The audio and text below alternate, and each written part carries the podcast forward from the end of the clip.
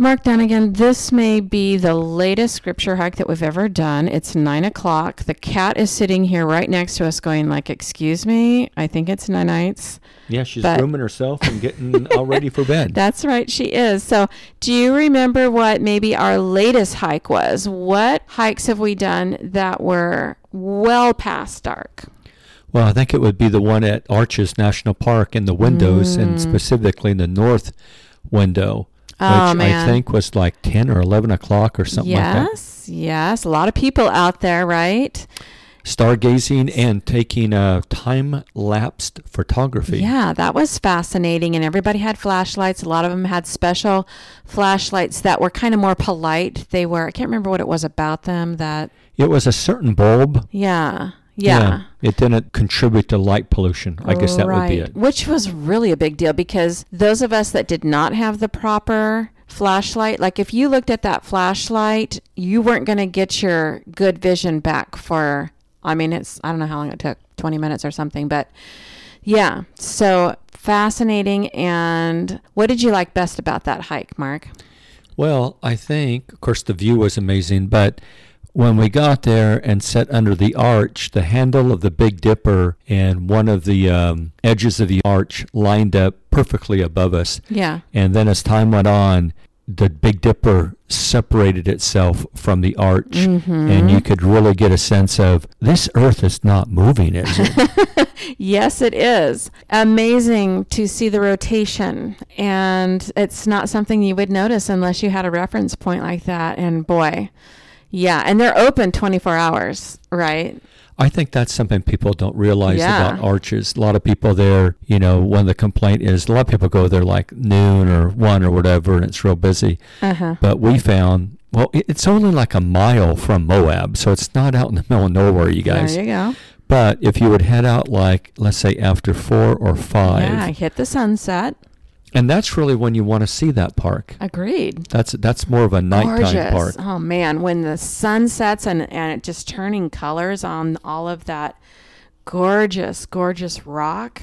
Yeah, you don't want to be there during the heat of the day. Mm-hmm. Yes, we loved Utah. We loved Utah. We loved New Mexico.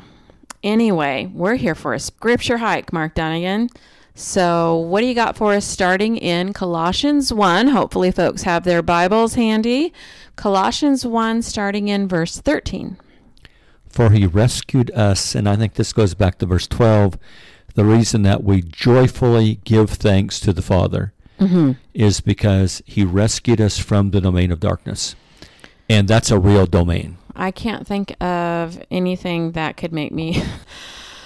I could weep about that. He rescued us from the domain of darkness. I mean, that's one of those things. Like when I'm doing my Bible reading, I may sit and stare and dwell on that one for seven minutes. Like, do you feel the gravity of that? Yeah, there's a domain out there, and Satan's part of it.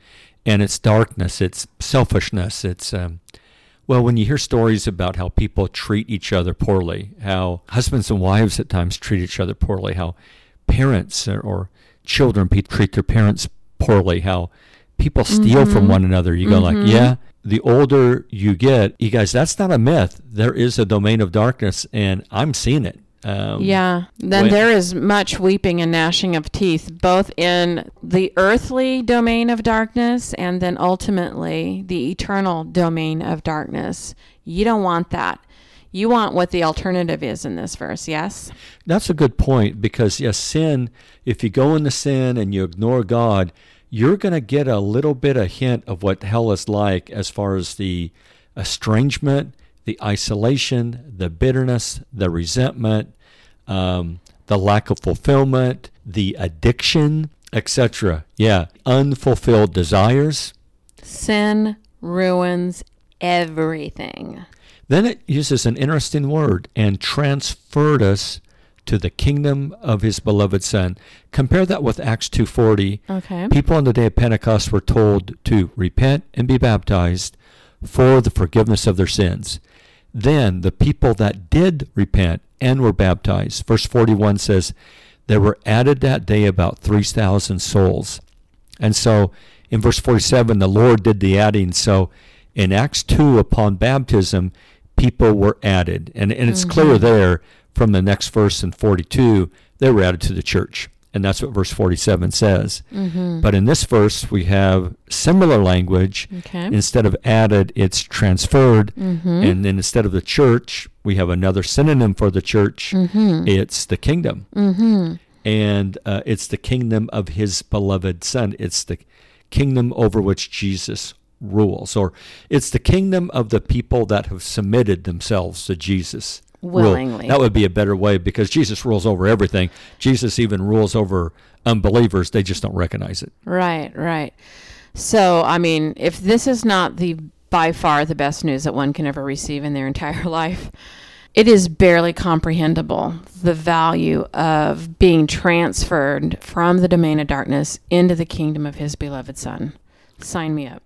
Yeah, uh, Titus chapter 3, verse 3 gives us a, a good insight into what, what is that domain like when Paul talks about we were serving various lusts, we were hateful, hating one another, you know, just making ourselves and other people miserable. Romans 1, 18 through 32, particularly 28 through 32, is a great description of, well, what's that domain look like on a practical level? Well, that's where people are disrespectful of their parents. That's when people are untrustworthy. It's retrograde. It's retrograde, is what it is. Mm-hmm. It's when everything is going backwards and sideways. It's where people are completely confused about their gender. It's people think that they got a great idea and they're being foolish. It is. It's where you can't trust anybody. No one's trustworthy. Uh, no one keeps their word. Everyone is selfishly out to get what they can get, and people are living like animals. Yeah. Then it says in whom, and I think that would be in Jesus, in the beloved Son. And so being in Jesus and being added to the church uh-huh. and being in the kingdom uh-huh. are all the same relationship. Uh-huh. In whom we have redemption. Word redemption means to buy back. Oh, thank heaven. yeah, so the this this scenario you just described and then Jesus comes along and says, "I will pay. I will pay with my blood. I will purchase your soul and rescue you out of that domain of darkness." He's the only one with the means to buy us back, right, from the clutches of our spiritual enemy and he showed that he would rather have nails driven through his hands and feet than to live without us. Yeah, it's interesting. Redemption to buy back would indicate that we were not born into this world sinful, mm-hmm. that we were born in a state of innocence. Okay, yeah. And that the blood of Jesus has brought us back to that state. Mm-hmm. And you were right. The price of our redemption in his is his blood. The result of that redemption is the forgiveness of our mm-hmm. sins. Mm-hmm. And that would be something good to ponder. You can absolutely know for sure have I been forgiven? Mm-hmm. Because at the end of the day, no man can really pronounce you forgiven. Okay. So in our in our relationships with one another, we can say to another person, I absolve you for you know, I have no grudge against you, no ill will towards you, and you are not in debt to me. So I guess Right. But and, and we can do that. We're supposed to do that, but none of that means that it made anything right with God. Okay. You know. There you go. Yeah. So the if there's one person that you want to make sure forgives you, Yes. yes, it's it's your heavenly Father. Yeah. Okay. Then we have this emphasis on Jesus. This, um, you might say, preeminence of Jesus. Mm, Yeah. And I, I think that's really important. Uh, my Bible has like a subheading of the incomparable Christ. Mm, mm-hmm. So it says he is, and and of course that goes back to the beloved Son, mm-hmm. in whom we have redemption. He is the image of the invisible God. Mm. Reminds me, Mark, of when Philip said to Jesus, Lord, show us the Father, and it's enough for us. And Jesus said to him, Have I been so long with you, and yet you have not come to know me, Philip? Who he who has seen me has seen the Father. How can you say, Show us the Father? Do you not believe that I am in the Father, and the Father is in me? The words that I say to you, I do not speak on my own initiative, but the Father abiding in me does his works. Believe me that I am in the Father and the Father is in me. John 14, 8 through 11. Yeah, and that would be specifically verse 9. He who has seen me has seen the Father. Ah. A great verse. Yeah. So, in this section, I think it does answer the question well, but can Jesus deliver us? Well, this is who he is. Uh, the Holy Spirit's going to spend some time on. There is no question that your hope is secure. Mm-hmm. He is more than an adequate Savior. He's a great foundation to build upon. In Mm-hmm. fact, no one really can even come close to who he is. Mm-hmm. So he's the image of the invisible God. Hebrews 1 3 has the same idea there. He's not like a rough sketch, Mm-hmm. he's not like a stick figure of God. Mm-hmm. And the reason it's invisible God is that's to protect us because no man can actually see God as God mm, is mm-hmm. in his real true state and survive mm-hmm. physically. So he's not trying to hide from us. That's for our protection. Okay, so is there any more to this than when I read he is the image of the invisible God? Is that he is showing us the character of God primarily, or is there more to this than that? Well, yeah, he would demonstrating what God is like. We learn more about God from Jesus, his example. But it's also Hebrews talks about him being the um, Exact the representation of his exact glory. representation of the Father's essence. yeah. And so I think the idea is that Jesus is 100% Mm-hmm. God and is the perfect reflection of God. hmm And then he empties himself, taking on flesh and blood. It's you're looking at one who is equally God. Mm-hmm. Is, is what you're looking at. Mm-hmm. And so the Father is a different person, Yes. but the Father is just like him at the same time. So then it says the firstborn of all creation. So in what way is Jesus the firstborn of all creation? Because certainly many people were born before Jesus took on flesh and That's one that people get hung up about sometimes. I think the Jehovah Witnesses take that to mean that he was the first one created. Well, but that flies in the face of he's the image of the invisible God, and God is not created. Well, and it also would contradict um, when it says that everything that has been created has been created through Him. Yeah, And that's verse everything 16. Is, okay, and so everything is everything. Kind of Yeah. jumped the gun on that one, didn't I? well, it's found in other places too. John 1 and verse 3 and Hebrews 1 3. Mm-hmm. It's interesting. Almost the Holy Spirit is intentionally trying to keep us from thinking that he was created. Like, no, no, no. He is the creator. He is the cause of all creation. Mm-hmm. He is placed outside of all created Mm-hmm. things. In the book of Hebrews, chapter 12 and verse 23, and in other passages, uh, and even Israel is called God's firstborn son, Mm-hmm. even though Israel was not the first nation. There you go. So it's it refers to the position of Jesus Bingo. and it's often used in the Bible with no reference to time, but rather to a position of preeminence. He Yep. is the preeminent one over all creation. And then I guess verse 16 then kind of is proving that for by him all things were created, both in the heavens and on the earth, visible and invisible, whether thrones or dominions or rulers or authorities, all things have been created through him and for him. Yeah, so clearly the text takes him out of the created class. Mm-hmm. And not only that, but it would take the Father and the Holy Spirit. He's obviously not the creator of the Father and the Holy Spirit, even though they're in the heavenly realm. But he is the author. You might say he is the uh, was the prime mover in the creation of the entire physical universe and created beings in the spiritual realm. He is the author of all that exists.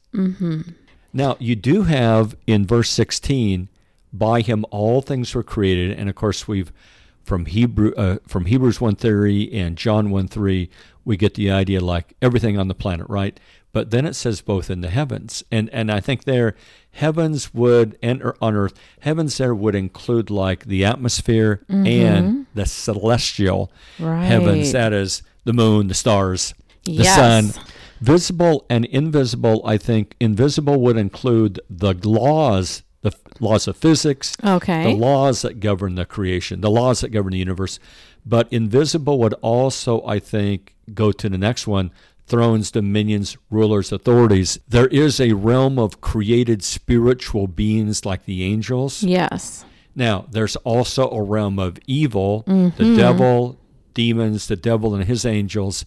But I think from verse 16, it would cl- be clear that at, at least originally, what's in the realm of evil was good at one point because God doesn't create evil stuff. Mm-hmm. But at some point, there's a rebellion there. But Scripture doesn't talk much about that as far as specifics. Yeah, and if the scriptures, Mark, don't talk much about that when it comes to specifics, maybe we shouldn't talk that much either about the specifics and kind of start playing a guessing game. So, this would be one reason why we don't worship angels because they're created beings. Yes. And it would be also one reason why to resist the devil and he will flee from you is that he is not all powerful and he is not all knowing. Mm-hmm. He is far from being God. Mm-hmm. But then it says, all things have been created through him and for him Ah. or for his glory. That is, all created things were designed to reflect his wisdom Yep. and to glorify him, which means, I think you've made this point before, when nature does what nature is supposed to do, when the birds what do what they're designed to do, Why the- are they so beautiful? Why why is nature so incredibly gorgeous? Like it's better than TV. I don't even know why people watch TV when there's nature. well, and I think the thought with that is that when nature does what nature is supposed to do, when it stays within its It's um, its realm, yeah. it it is beautiful. When nature goes sideways, that's when you get cancer. Oh, right, right. And so that would be the, the same thing. We are a created being.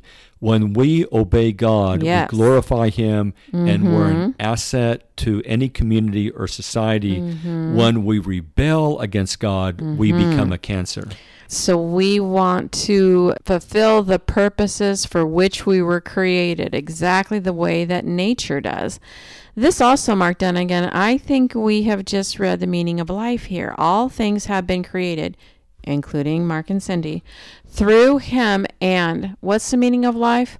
For him. So I've been crucified with Christ, um, Galatians 2 20 says, and it is no longer I who live, but Christ lives in me. And the life that I now live in the flesh, I live by faith in the Son of God who loved me and gave himself up for me. There's your meaning for life. You were created for him.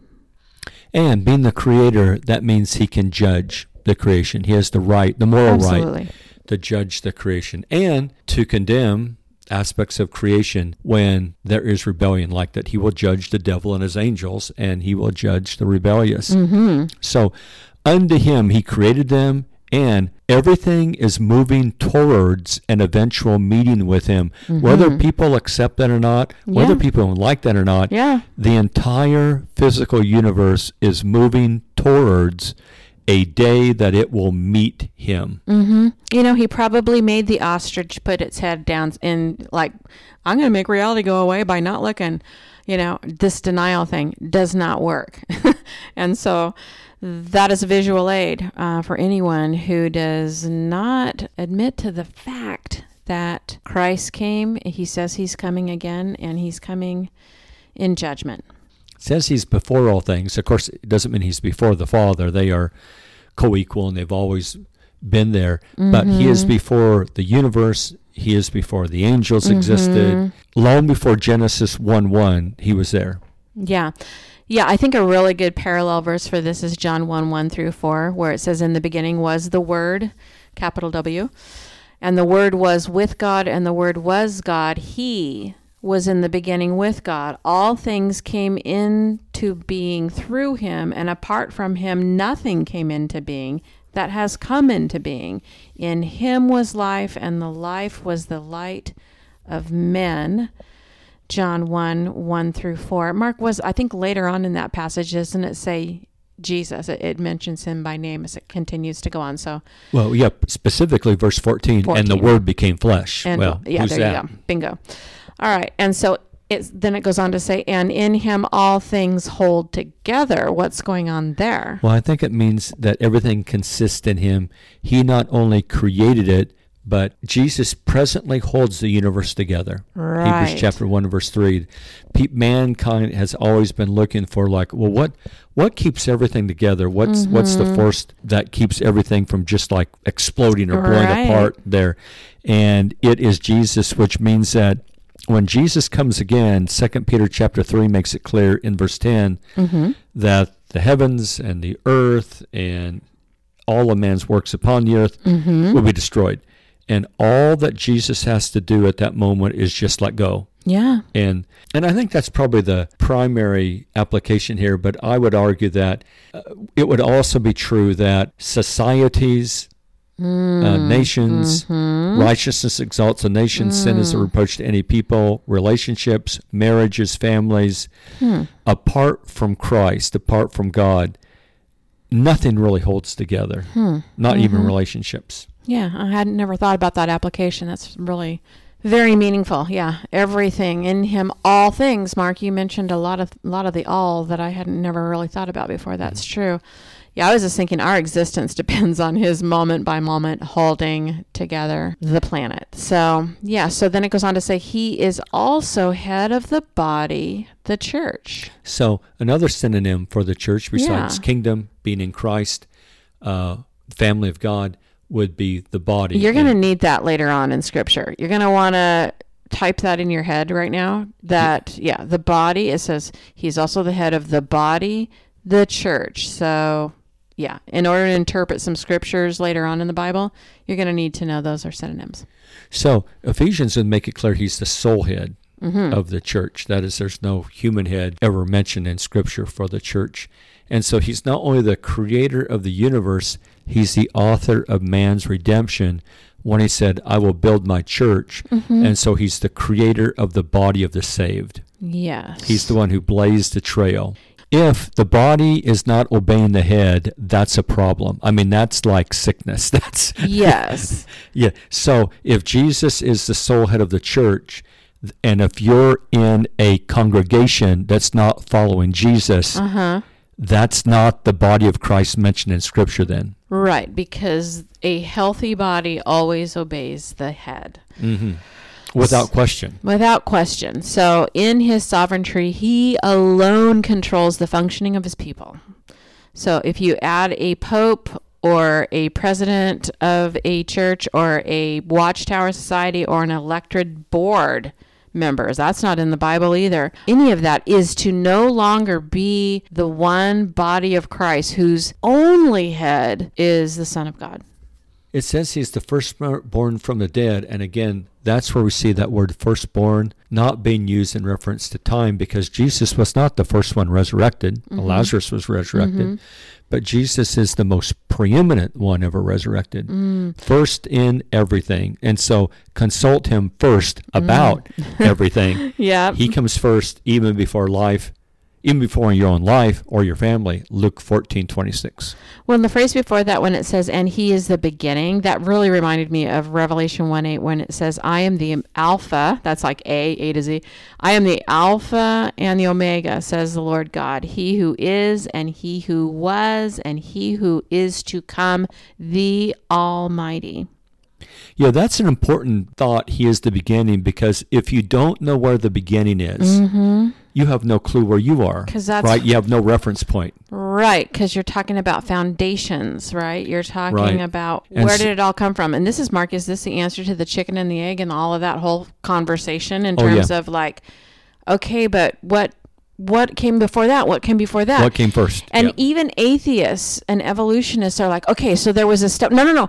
We're asking where that stuff came from. Anytime that you are like, okay, well, it started from an explosion. Okay, it takes things to exist in order for things to explode, chemicals and reactions. You haven't answered the question. The question is, what was before that? And what was always there was Here's your answer. here's your answer. He is the beginning. In the beginning, God created the heavens and the earth. Something or someone has to be eternal. The complexity of the universe proves that it is a someone, not a something. Mm-hmm. The next verse, and that would be particularly verse 19 Mm-hmm. of chapter 1 For it was the Father's good pleasure for all the fullness to dwell in him. The word fullness denotes the sum total of the divine powers and attributes. Mm-hmm. And, and it was the Father's pleasure. That is, there's no resentment, there's no jealousy here, there's no resentment here. The Father is pleased with Jesus' work, pleased to exalt him, pleased that he's head over all things to the church, and that everything man needs is found in him. There's a complete unity here mm-hmm. between the Father and the Son. And so Colossians chapter 2 and verse 19 would say this again that he is the fullness of the divine nature. That is, everything that makes the Father God is the same that makes Jesus God. Yeah. No wonder in the phrase right before that it says, so that he himself will come to have first place in everything. Yes. Is he first place over and above everything uh, in my heart? So that's a real, I think that's an opportunity to really sit back to see, you know. Well, in view of all these descriptive phrases, Mm-hmm. you're going to put something in first place. Everyone has something in first place. Mm-hmm. And so if you're not a Christian or you're not faithful, take a good look at what you've placed in first place and compare mm-hmm. it with verses 15 through 19. And are you even close? Like, especially if you put yourself in first place or some limited, finite human celebrity in mm-hmm. first place that can't even make their marriage work. Mm-hmm. Uh, it's like, what are you doing? This is the one worthy of your attention, your adoration, mm-hmm. and your loyalty. You're selling yourself short if you put anything else in first place because whatever is in first place in your life, mm-hmm. that's what you'll follow mm-hmm. and become. Yeah, and so we find out in verse 20 why in verse 19 it said, For this is the Father's good pleasure for all the fullness to dwell in him. Why?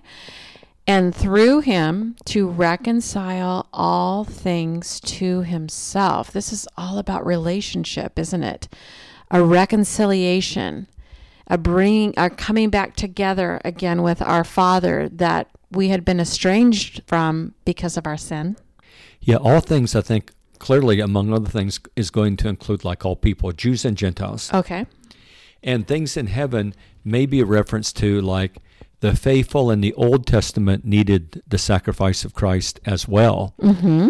And so there's the sacrifice of Jesus went back and covered all the faithful in the Old Testament and all those who embraced Jesus until the end of time. Mm-hmm. And so it's not that, well, yeah, Jesus died and he can reconcile some people, but Mm. you're going to need something else if you want to be reconciled. No, he is the one, he's the only one who can reconcile you to the Father.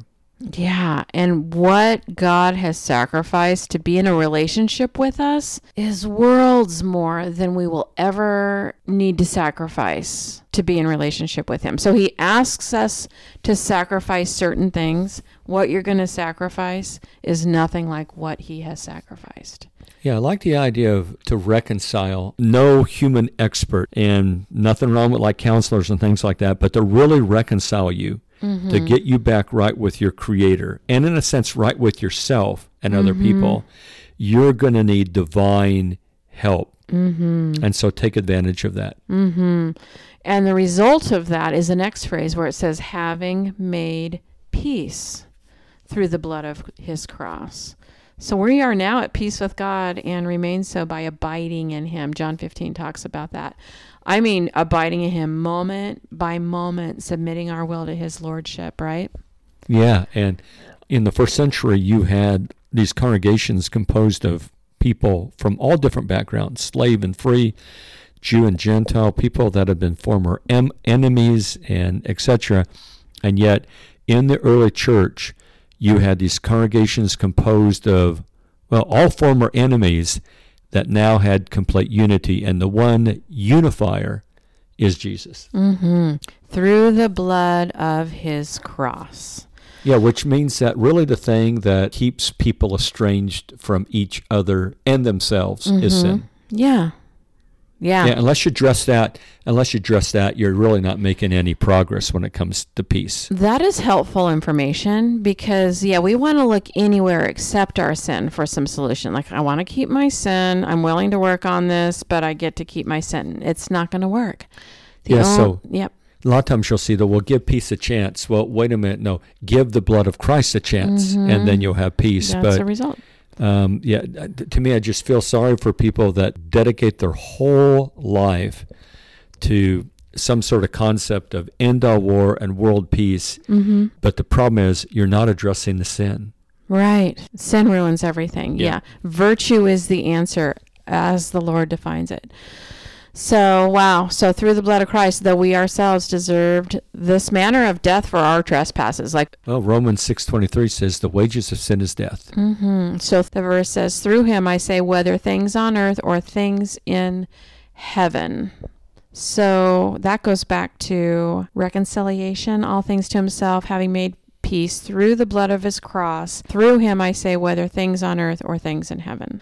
So that is quite a section on preeminent Jesus, on how elevated he is. And I think the average person out there doesn't really have a good view of who Jesus is. Th- This section here gives us Now a really know. tremendous insight into, oh, okay, Wow. that's why he can save me. That's why he can reconcile me. Yep. Um, that's why he can help me with my problems. And just kind of keep in mind that unless you get you and God right, Mm-hmm. you're not going to have you and others right. And maybe most importantly, you're not going to have you and you right. You're going to always be at odds with yourself. Mm-hmm. Yeah. You're going to always have this love hate relationship with yourself.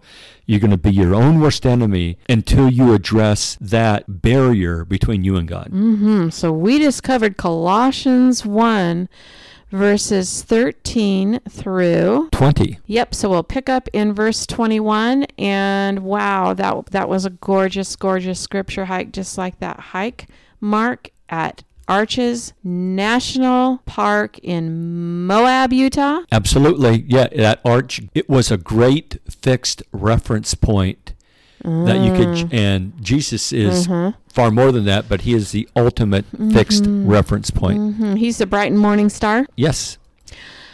All right. Thanks for joining us on this scripture hike and looking forward to our next hike together. God bless.